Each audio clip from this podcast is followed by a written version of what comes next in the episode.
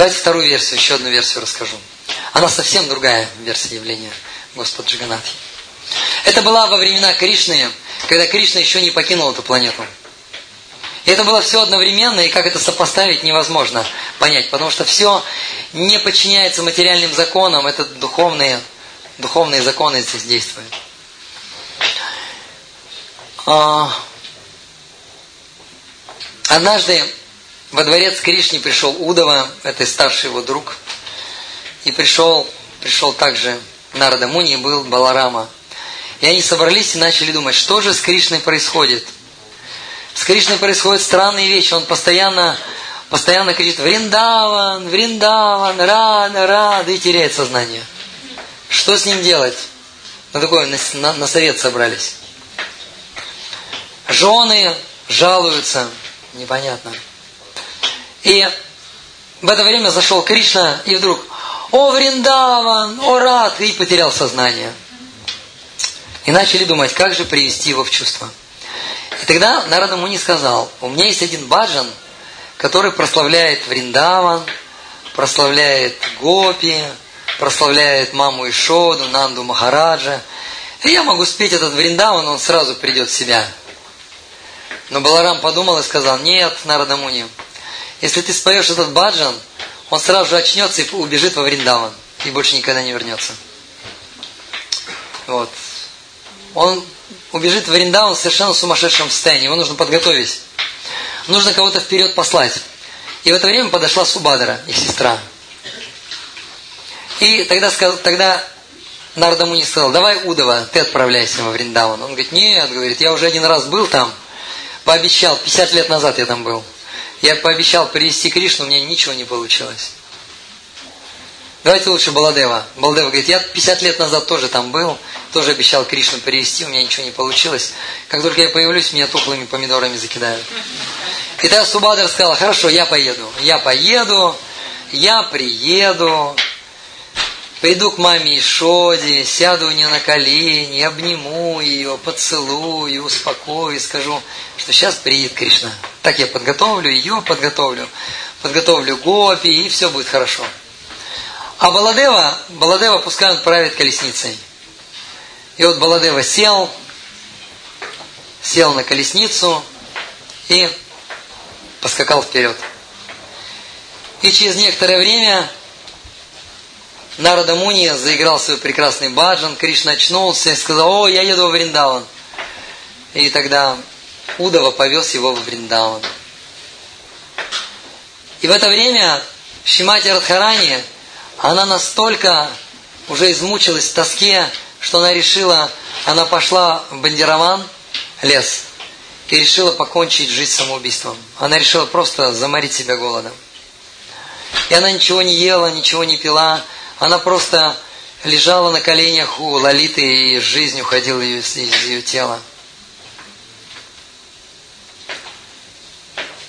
И в этот момент, в этот момент появился Кришна, и ветерок коснулся тела Кришны, и принес запах Кришны Шимати Радхарани. Она сразу очнулась. И Кришна, увидя Шимати Радхарани в таком состоянии, что она готова, оставила тело, он пришел в страшное состояние, его затрясло, глаза его стали огромные. И есть такое состояние экстаза, когда члены входят в тело. И у него члены все вошли в тело, ноги вошли в тело, руки вошли в тело, вот такие короткие руки остались, ног вообще не осталось, только стопы остались голова вошла, глаза стали огромные, улыбка. И таким образом он превратился в Джиганатху. И это состояние, состояние Бавы или состояние экстаза передалось э, Баладеве, его брату и сестре Субадар. И они тоже приняли такие форму. И Джаганатх упал и потерял сознание. Шимати Радхарани увидела Кришну таким. И она сказала, Кришна, что с тобой происходит? Я тебя таким еще никогда не видела. И потом Кришну так подняли, его вот так вот поставили, он такой неуклюжий немножко. Вот его поставили, и Кришна сказал, вот сейчас начинается эпоха Дару Брамана, и в эпоху Дару Брамана будут все поклоняться мне. И Господь Джиганатхи может поклоняться кто угодно. Могут поклоняться шиваиты, шиваитскими мантрами, он принимает эти мантры. И могут поклоняться Джайнисты могут поклоняться своими мантрами, имперсоналисты могут ему поклоняться своими мантрами. Преданные ему тоже своими мантрами поклоняются. Ему могут поклоняться шакты, или те, кто поклоняются богине Дурге, он принимает. Те, кто поклоняются Богу Солнца, он тоже принимает это поклонение. Те, кто поклоняются Ганеше, он тоже принимает. Даже аборигены, когда ему поклоняются, он принимает поклонение.